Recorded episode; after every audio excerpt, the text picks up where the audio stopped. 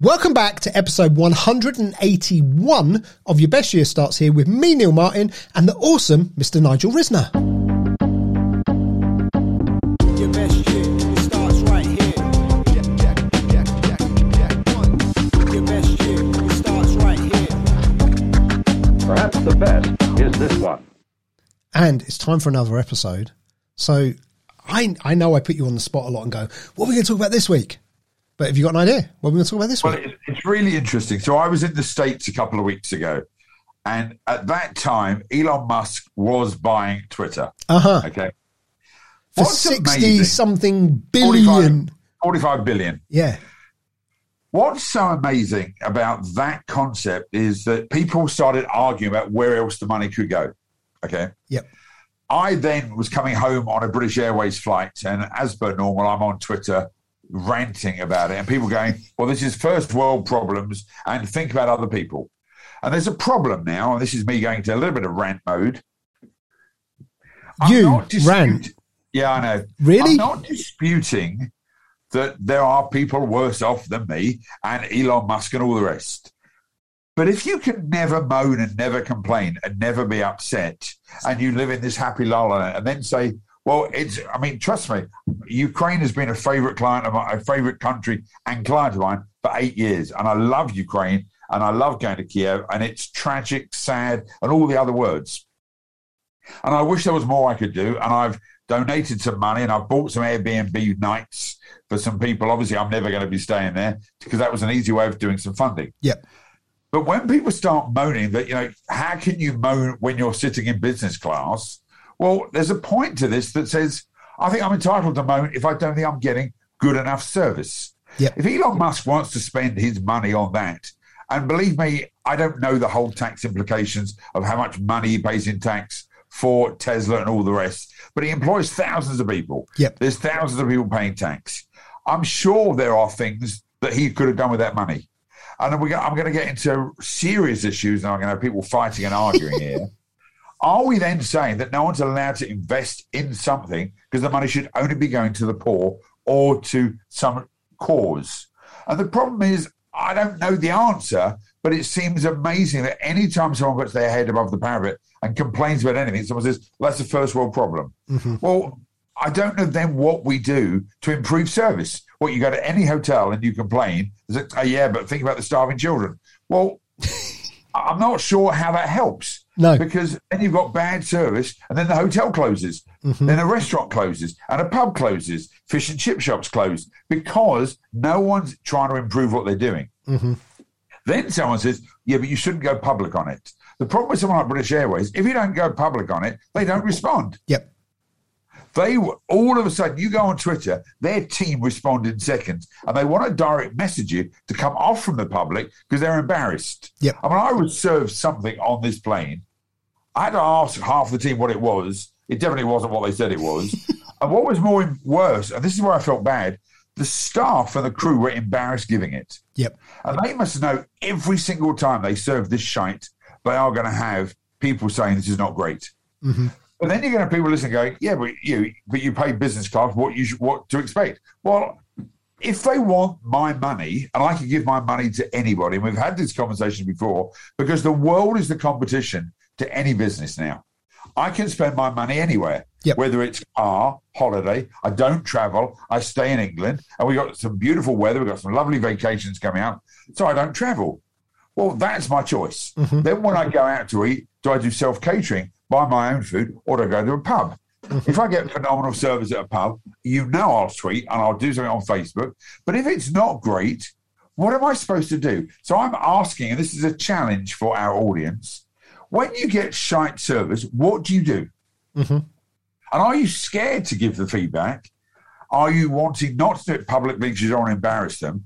But how do we share with people when you've not done a great job? Hmm. You know, I ask for lots of feed forward at the end of my presentations, and I'm tough on some of my audiences, and I make it very clear I'm not always politically correct, and I sometimes drop the S word or whatever it might be. But but I know from my rebooking rates that people like my style. Yep. Because the minute that stops, I'm going to have to change because that's bad feedback. Yep. So if you're not getting the response you want, and people aren't rebooking you or people aren't recommending you and people aren't using your services, you need to start thinking, what are you doing? Because BA are very lucky at the moment because most of the big um, Etihad and Qatar and Emirates don't fly to the States. They don't fly much to Europe. So they don't have much competition there. But if you're going to Dubai or Singapore, Australia, I don't know why you'd want to fly them Yep. because you get much better service somewhere else. Their biggest fear must be that they travel west and do that. Now, this is a big thing for everyone who's listening. Be aware that no feedback is just as bad as bad feedback. Because if people aren't talking about you, that either means you suck or they've got nothing good to say about you. It, it's interesting talking to like booking agents and event promoters and stuff like that. And, you know, lots of them do these like feedback forms at the end of an event, right? Loads of them do that where it's like score you out one to five or whatever.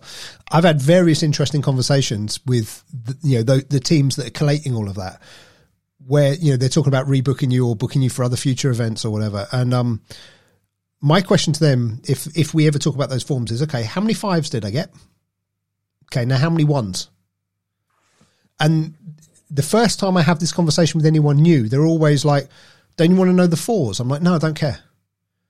I want to know the total number of people that filled in a form. I want to know how many fives and how many ones. I want to know how many people completely resonated with what I had to say and how many people hated it. The ones in the middle don't matter because the ones in the middle very often are like they, were, they weren't really paying enough attention to give an opinion. And I, and I don't mean that to be unkind to the people that put twos, threes, and fours. I mean it in terms of the people who really, you know, the people who really form an opinion. It's at one end or the other of the of the spectrum, right? And I actually quite like to have a few ones. I don't want all fives. I want there to be a couple of people in the room that don't like what I do. Because that actually tells me I'm doing something right. Because very often, again, from experience of having spoken to a few people who've scored me as a one, when I get to talking to those people, um, I find out why. And it's because something I've said's made them uncomfortable. Now, sometimes it's just like, oh, I don't like motivational speakers, full stop, right? And, and that's their, that's their issue. Um, but other times it's something I've said's made them uncomfortable, which has actually made them think about it, go away and do something. But they're not going to write that on the form. But, you know, but if you meet someone six months later and and they're honest enough to go, I'm one of those people that gave you a one, you know, because again, I've talked about this stuff in my content before. Occasionally, someone comes up to you often and they go, Actually, last time I saw you, I gave you a one, but this is why I gave you a one. And I gave you a one because you made me think about something I didn't want to think about. And so you kind of pissed me off. Well, actually, now I've thought about that thing and I've done something about that thing, I'd probably score you a five because you made me take action on something no one else has made me take action on before. You know, so and, and I know sometimes people give you one because they just think you're crap. You know, it's a bit like the the book reviews. You know, I, I know there are reviews of my book. The majority of them are five star reviews, but I know there's probably people who would give it a one star that just haven't even bothered to review it. You know, it's a bit like our podcast. Yeah, Almost all of our reviews are five stars, but there, you know, there must be people who absolutely hate what we do. Who've listened to one episode and gone, "I can't be asked with this," but they haven't actually been so committed to telling us that for us to know. You know. But but it goes deeper than that because what you're actually asking your clients for, regard whether you're in a state agency, marketing, speaking, whatever, you're trying to find out from them why something hasn't resonated. You know, and if you're not being rebooked or you've got clients, you know, we we know that uh, get a new client costs X. A client to give you more business is much cheaper if you just looked after them. Yep. The problem is we often don't look after our clients because we're busy hunting new clients Yep. you know, the tragedy is we often only go for our existing clients when something occurs that you know something hasn't worked. So I spend a lot of time with my existing clients checking in with them, sending them articles. I see something that's funny, I think it will be appropriate, whatever, and I and I meet them for coffee. I don't do this. I was just passing. No one's passing Norfolk. I'm just telling you that now. it's a long way. But if I had have been in Norfolk yesterday and I'd have planned it correctly, because I only flew in the day before, so my head wasn't really in it in, in the sense of where I was going. But I, I had clients there. What I should have done was just pop in because I was there mm-hmm. and say, I thought I was thinking about you and I was speaking around the corner, either invite them and and whatever it might be. So what I'd like everyone who's listening is to think about have you heard from 20 of your clients recently? Have you corresponded with them recently? And if you've not heard from anybody, I'd be worried. I'd be worried because Yep. there's a new version of you starting up in business. There's a new estate agent that's online.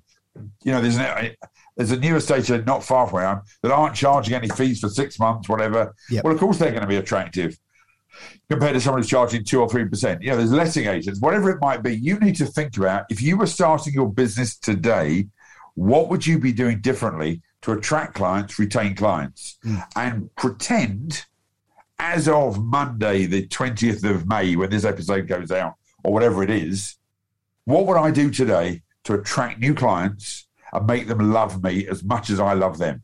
Yep. Yep. And it's tough because what we're nearly doing is I haven't heard from them, so everything must be okay. Yep. If you haven't heard from them, There's a I'd reason be for worried. it. Yeah, there's a reason. It's interesting, right? And this this is just something that came in today, right? So this episode, by the way, is out on the 9th of May. Um, but yeah, this is something that came out, came in today on my LinkedIn, right? And I it was a post that in response to a post that I put up, I got a message from someone. I won't read the whole thing. I just read the, the key bit about how they attended some training with me in 2016. Okay, where where I was talking about um, content creation and social media and yeah, how to write content that engages people and create content and stuff like that. And um, they said, um, I'm glad to let you know that I've published quite a few things since then, including being pub- published globally through the Huffington Post. Um, and I've written several books since, um, blah, blah, blah, blah, blah. And it's like, how often do you get messages from someone six years after a training course basically telling you the impact of it? Right. here's but, tragedy but, and this, the reason I want to mention it is what prompted that was me putting something out on LinkedIn that they've seen. yeah. If I wasn't I was publishing say- content myself, I probably never would have got that message, right?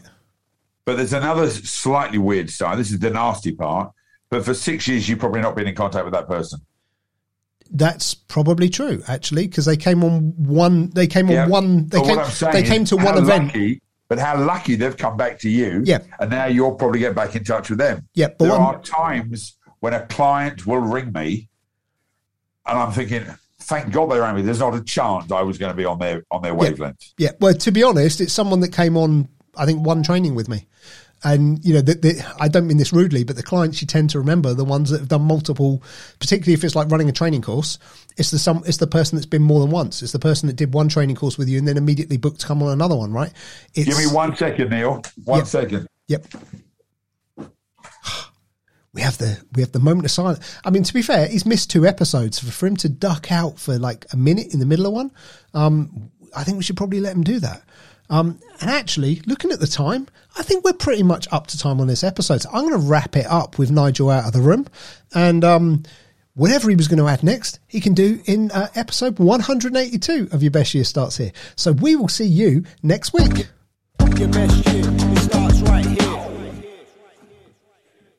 Your best